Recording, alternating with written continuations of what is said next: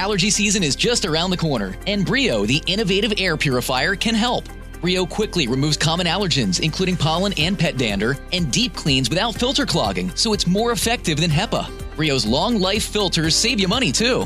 Breathe easy this spring with Brio, the advanced air purifier that's ideal for every room in your home. And get 15% off Brio using code iHeart at BrioAirPurifier.com. That's code iHeart at BrioAirPurifier.com. As Natalie promised you last week, we are back together this week, and it feels so good. So good. And you know by now, but patrons heard this episode first. When you join, you get episodes one day early, a bonus episode every month, and starting in November, you get all of our episodes ad-free. You also get priority when requesting a case and a shout-out on an episode. Speaking of, thanks so much, Ellie. To join the Patreon, click the link in our show notes. Can't wait to see you there. Hey, I'm Paige. And I'm Natalie. We're the hosts of the Murder Diaries podcast. We bonded over tacos and true crime after we matched on Bumble BFF. You know, like any normal millennial using an app to meet new friends. Every Thursday, we upload a new episode. In each episode of the Murder Diaries, we tell true crime one story at a time. One week, it's my turn. And the next week, it's mine. Sierra LaMar was 15 years old when she disappeared on the way to her school bus stop on the morning of March 16th, 2012. Investigators were quick to find that Sierra never got the chance to board that bus. Massive searches followed, and a volunteer team formed that searched weekly for over 3 years for her. DNA would eventually lead to an arrest, but Sierra's remains are still missing. As her Find a Grave site says, her family prays and hopes one day that can bring Sierra home to a proper resting place. This is her story. Used to think it's in my head, but I'm walking with the dead. Sierra Mae LaMar was born October 19th, 1996. That's the day before this was released. And technically on the East Coast, this was released at 9 p.m. on her birthday, which would have been her 26th birthday. Honestly, that came to us as a complete surprise when we began researching this episode. And we're really happy that it can be just an extra way to honor Sierra with this episode. That aside, she was born to her parents, Steve and Marlene, and her big sister, Danielle, who was 6 years older. She was primarily raised in Northern California's Bay Area, spending her first 15 years of life in Fremont, California. Eventually, Marlene and Steve did divorce. With that in mind, and Danielle off to college in October of 2011, Sierra and Marlene moved to Morgan Hill. Marlene had met a new partner, and she wanted to be closer to him. It was also somewhat of a new start for the two. As the episode of See No Evil titled Come Home Sierra puts it, Sierra was the joyful heartbeat of her family. Her mom calls her charismatic. Sierra had a gift for bringing people up when they were down, and she had a big, beautiful smile that people were naturally drawn to. She was a people person, and she did enjoy this attention. Her dad says that she was outgoing and loved to goof off with her friends.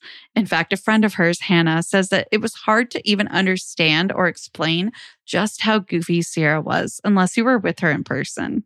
Despite this outgoing and personable nature, Sierra also had a softer side, a more serious side.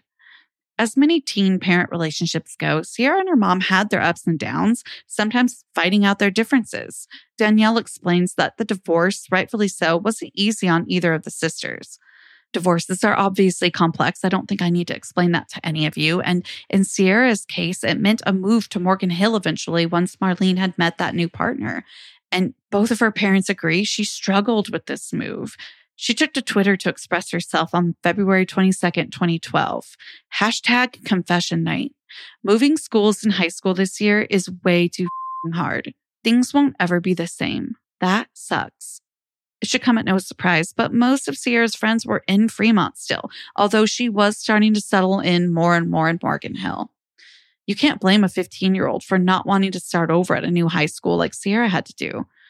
We just heard a quote from Twitter of Sierra expressing herself about this, but she wasn't shy about it with her mom either. She used to say things to her like, quote, I wish I was in Fremont. That's what was going on for Sierra when we get to March 16th, 2012, the day she went missing. It was a typical day. Marlene left for work as a physical therapist around 6 a.m.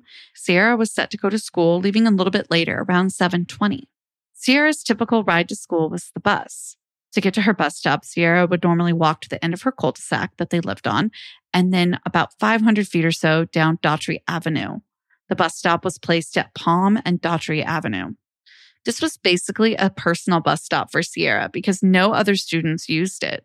The only thing between Sierra's street and the intersection of Palm and Daughtry, which again was where the bus stop was, is a farm and active garden center called Grass Farm. That's on one side of Daughtry. And then there's some open land on the other side. That land might also be owned by the farm.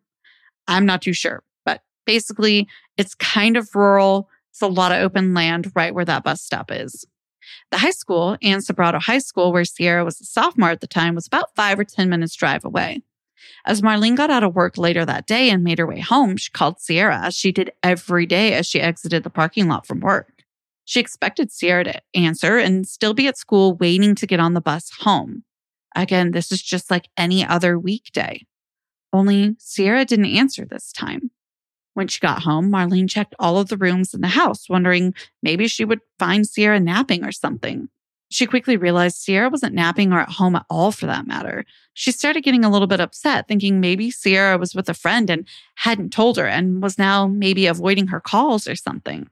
I mean, could we really put it past a teenager? I certainly wouldn't blame Marlene for thinking this first. Yeah, you definitely can't put this past a teenager. And Morgan Hill's a pretty safe community. It's ranked 45 on the 50 safest cities in California list by SafeWise for 2022. That's quite a feat considering California has a lot of cities. So back to Marlene though. So she's at home wondering where Sierra is and what's going on. She contacts Ann Sobrato High School and is informed that Sierra didn't attend that day. She was absent for every class. I want to note that while the See No Evil episode says Marlene contacted the school, NBC stated in an article that she was notified by the attendance monitoring notification system. A lot of schools, at least in the US, have this where if your child is absent, but no one's called in for that absent, you're going to get a notification. That aside, these two resources sort of contradict each other, but it's possible that maybe she was contacted by the auto notification system and then called the school. I'm not sure, but either way, Sierra never made it to school. The anxiety starts to grow for Marlene, and she calls Sierra's dad, Steve, to let him know what's going on. He hadn't heard from Sierra either, so the two of them decided that Marlene should call around to some of Sierra's friends and see if they had heard from her or if maybe she was with them. And Steve got in his car and headed down to Morgan Hill from his home in Fremont to support and figure out what was going on. During her round of phone calls, Marlene called Sierra's longtime friend, Hannah. Hannah was a friend from Fremont, and Marlene was sobbing when she was speaking with her. Hannah tells Marlene that Sierra's not with her, and come to find out, she hadn't received a text from her all that day. That's when the panic really set in. Marlene was frantically calling Sierra with no answer, and by 5:30 or 6 p.m., with daylight waning, she called 911. We couldn't get access to the actual 911 call, but Natalie and I are going to read it through here. I'm concerned my daughter's missing, and she didn't show up to school. We're worried she was abducted. That's okay. I'm going to get some information from you, and we're going to have a deputy come and talk to you, okay? Okay. What's your daughter's name? Sierra LaMar. And do you happen to know what she was wearing this morning? Actually, no, because I leave for work and then she gets dressed. Obviously, I wasn't there, but Marlene is almost in another world during this call, and her voice starts to break with tears as the dispatcher and she continue their conversation. As deputies responded, of course, it was called into question if Sierra might have been a runaway, wanting to go back to Fremont or something like that. But Lieutenant Quinones from Santa Clara Sheriff's Office says that while they do get a lot of 15, 16-year-old runaway cases, these children often end up calling their parents or show back up at home within just a few hours. This wasn't happening in Sierra's case, but law enforcement still said they required someone to be missing for a certain amount of time before they could be considered missing. As always, we want to remind our listeners that there is no federal requirement. I repeat that, no federal requirement that makes law enforcement make you wait a certain amount of time before you can make a missing persons report or your loved one to be considered missing. The next day, after 24 full hours since Sierra had last been seen, she was officially logged as a missing person. Investigators begin to search for Sierra and speak with her friends. Hannah says that's when she knew just how serious it was. She emphasizes the word interrogated when she reflects on her experience being questioned about Sierra and if she was a runaway. In her questioning, Hannah agreed that yes, Sierra was unhappy with the recent move, so of course investigators were going to wear this runaway theory out. Detectives became more confident for a bit in their runaway theory when a friend from Morgan Hill that was also questioned mentioned that Sierra had expressed to her before that she wanted to run away. And look, who knows when this was said or under what circumstances. Sierra was a teenager after all, and a lot of teenagers have thoughts like this as they work through becoming an adult and gaining independence. I was thinking those same thoughts. Either way, we know now Sierra wasn't a runaway, and luckily investigators were hard at work retracing Sierra's steps from March 16th so that they could establish some kind of timeline. Part of that, of course, is figuring out who the last person to see Sierra was. That was Marlene. Marlene may have been the last person to see Sierra, but was she the last person to hear from her? Nope, she wasn't. Sierra had texted a friend around 7:10 a.m. In this message, Sierra and the friend were coordinating. They were going to meet up so that they could exchange some homework and some makeup that morning, as one does when they're 15. No, seriously though, a friendly makeup and homework exchange might not sound significant, but it really is in Sierra's case. This exchange is significant because it's documentation that Sierra was making plans, and plans that were to take place soon nonetheless. And that doesn't seem like something a person would do if they're planning on running away. Law enforcement thought the same thing, and they continued their timeline creation. They figured Sierra left around 7:20 to be at the bus stop by 7:25. Her walk to the bus stop, by the way, isn't even half a mile, not even a full kilometer. Anyways, the next step for investigators would be to find out if there were any surveillance cameras along her walking route to the bus stop. There weren't any along the route, but the bus did have surveillance cameras. It had cameras that surveilled inside and outside of the bus. This was obviously to enable the bus to monitor who was getting on and off and things like that. Detectives were obviously interested in checking the video from March 16th around 7:25 a.m. The surveillance footage showed that Morgan Hill USD Bus 20 pulled up to Sierra's stop, and there was no Sierra. This made it clear that after the text message with her friend, Sierra never made it to the bus, or at least was gone within around the 15 minutes between the text and the bus arriving to the bus stop. So that leaves about an hour and a half from 6 a.m. to 7:25 for investigators to try and sort this out. We know we have the text to her friend at 7:10, but what about any social media? Is there anything there? Sierra was incredibly active on social media, especially her Twitter, so investigators were wondering that same thing. They didn't find much, but there was a quick retweet around 6:29 a.m., and they found that Sierra had taken a selfie on her computer at about 7 a.m. and then posted it to Facebook. More than adding information within the 6 a.m. to 7:25 timeline investigators were working on, this selfie showed investigators what Sierra wore that day. Well, the top at least. It was a San Jose Sharks crew neck sweatshirt, which is the local professional hockey team. Besides that post around 7 and the text around the same time at 7:10, there wasn't any other activity from Sierra. After that, she basically went radio silent, which again is not like Sierra. She had literally tweeted 5,554 times since she joined in May of 2011. 20 of those tweets were from the day before she went missing alone. This radio silence made them start moving forward with a possible abduction. Marlene echoes, saying that she never believed Sierra ran away. She knew deep down that was never it. Now that it was a possible abduction, media appearances from the family and law enforcement kicked into high gear to gain traction and hopefully get some leads. A large search for Sierra also began, with 300 mutual aid searchers in the area. Detectives, in the meantime, spoke to every sexual offender in a 5-mile circumference from where she went missing. All roughly 250 offenders were eventually cleared. It took 20 teams of 2 officers to get that work done. It's around this time that Lieutenant Quinones gets a phone call from Steve, Sierra's dad, and he informs him proactively that he is a registered sex offender. He didn't want them to find out later and think that he was hiding it. He'd been convicted of lewd and lascivious acts against minors under 14 in 2009. Mercury News reports that he was originally charged with 10 counts of molesting girls that his daughter had over for sleepovers. He pled no contest to one of the charges. It was considered a misdemeanor according to See No Evil, and he served 1 year. We want to be clear here at the Murder Diaries that we really don't know the full story and we aren't asserting any opinions. And honestly, we're not really talking about whatever had happened.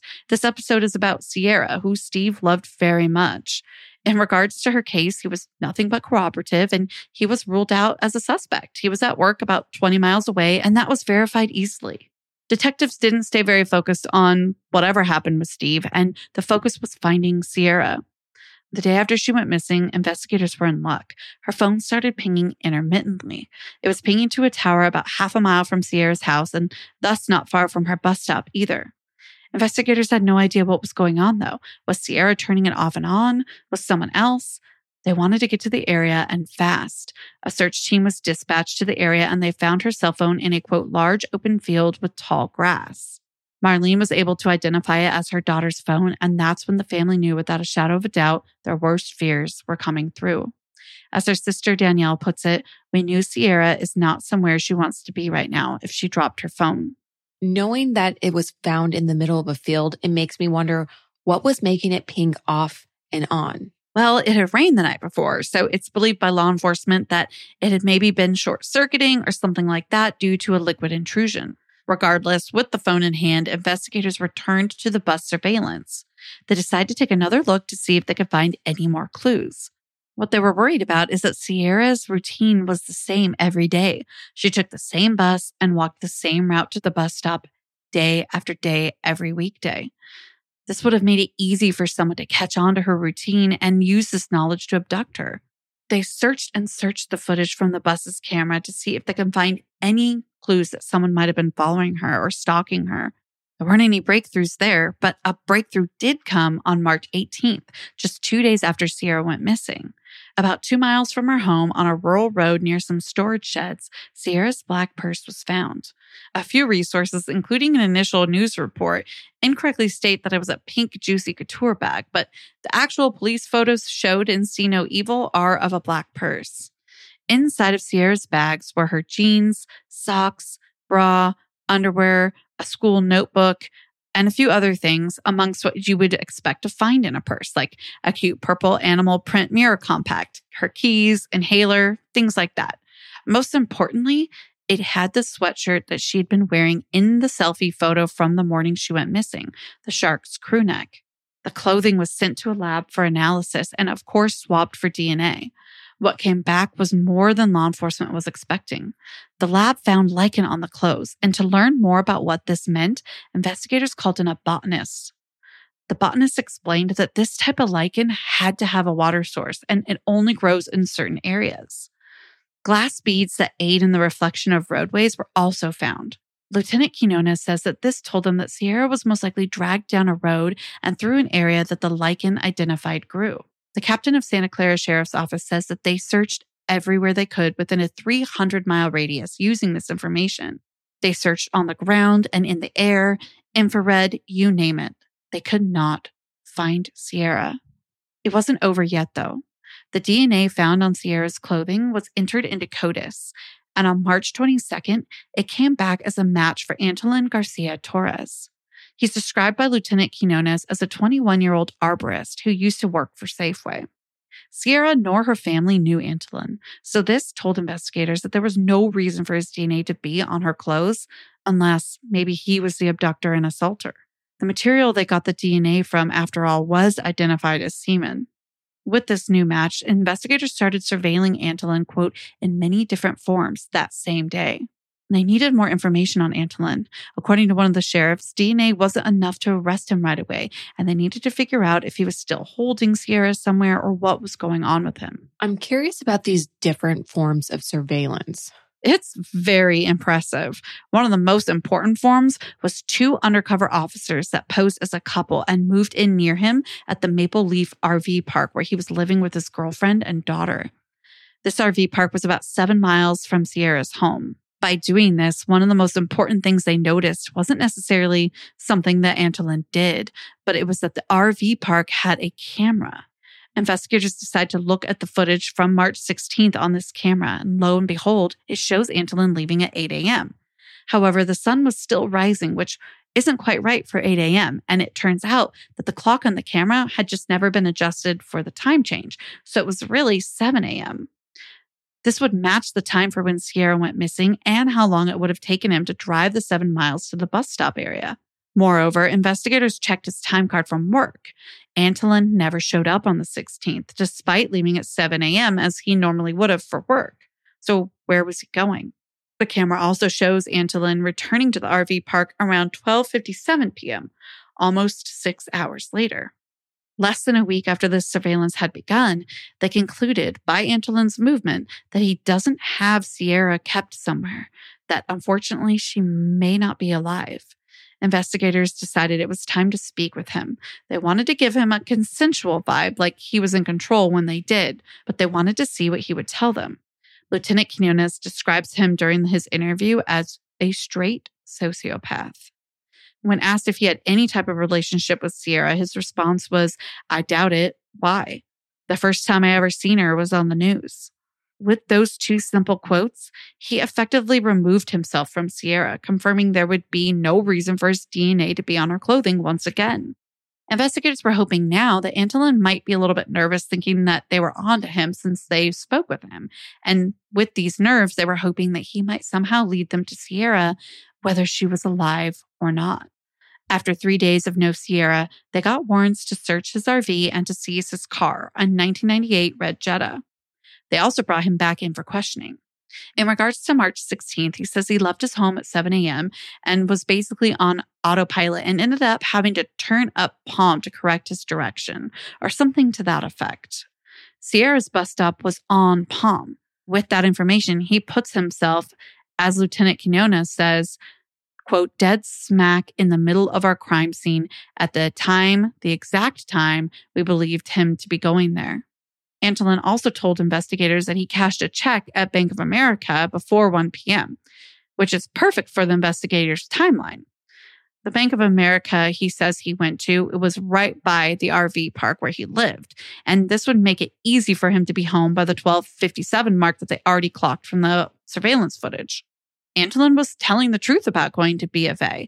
The investigators confirmed this with the BFA's CCTV footage. But they found something else interesting in this CCTV footage. The bottom of Antolin's jeans are darker than the rest, as if they were muddy or wet. Like they'd been somewhere where the lichen grows that they found on Sierra's clothing. Another noteworthy piece of info was that there had been 2 attempted abductions at the Safeway where Torres worked just a few years back before Sierra went missing. Investigators took a look at the sketch that had been created from one of the attempted abductions, and it was a remarkable likeness. They were sure it was Antolin. In one of the abduction attempts, the perpetrator dropped the stun gun that they had. Investigators pulled the print from the battery. It wasn't a good enough print to be fed into the general matching system, but it was good enough for an expert to analyze against Antolin's prints. And guess what? It was a match. Investigators now knew they were dealing with a serial predator. Which sounds to me like he escalated over time, like we know a lot of offenders do. Investigators didn't want him escalating any more. When Sierra's DNA and fingerprints were found in his car on the rear door handle and a pair of gloves, and a large rope with Sierra's hair on it was found in his trunk, the evidence had mounted enough. He was arrested May 21st, 2012. The following day, May 22nd, Marlene released the following statement. "I would like to thank the community outreaching to find Sierra and all their time and efforts that have gone into this. We continue to pray until she's found. Our search is still not going to end. As a mother, I'm hopeful because their body has not been found, and that gives me hope. I do have a plea to the perpetrator to please give me the information that you have to lead us to Sierra to help end this nightmare. I would like you to come forward and say where she is and end this nightmare for us as a family." We don't know exactly what happened that day, but it's likely that Antolin had been stalking Sierra, learning her routine, and on the 16th, sexually assaulted and murdered her. Antolin was found guilty May 2017 of not just Sierra's murder, but also the 3 attempted abductions from that Safeway. He has yet to admit where Sierra's remains are.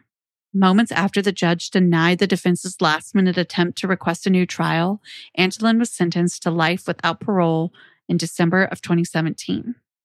Before his sentence was delivered by the judge, Marlene gave the following victim impact statement at Antolin's sentencing. "I find it incomprehensible that you made the choice to commit a heinous, violent crime and murder an innocent child. You have caused great pain to both our family and yours. We will never know if Sierra could have become the dancer she dreamed of, the creative makeup artist she thought she could be, and the counselor who might have shaped someone's life in the right direction. You robbed Sierra of what God had planned for her and the lives she could have changed. You can choose to make the right choice and repent. End the torment by telling us where Sierra is. The impact statement goes on, but I wanted to leave this episode with that poignant excerpt from it. Until our next episode, you know where to find us. At themurderdiariespodcast.com, at themurderdiariespod on TikTok and Instagram, and at themurderdiariespodrequest at gmail.com. And if you haven't already, go ahead and give us 5 stars. It helps us keep sharing stories like Sierra's. And until then, stay safe. Bye.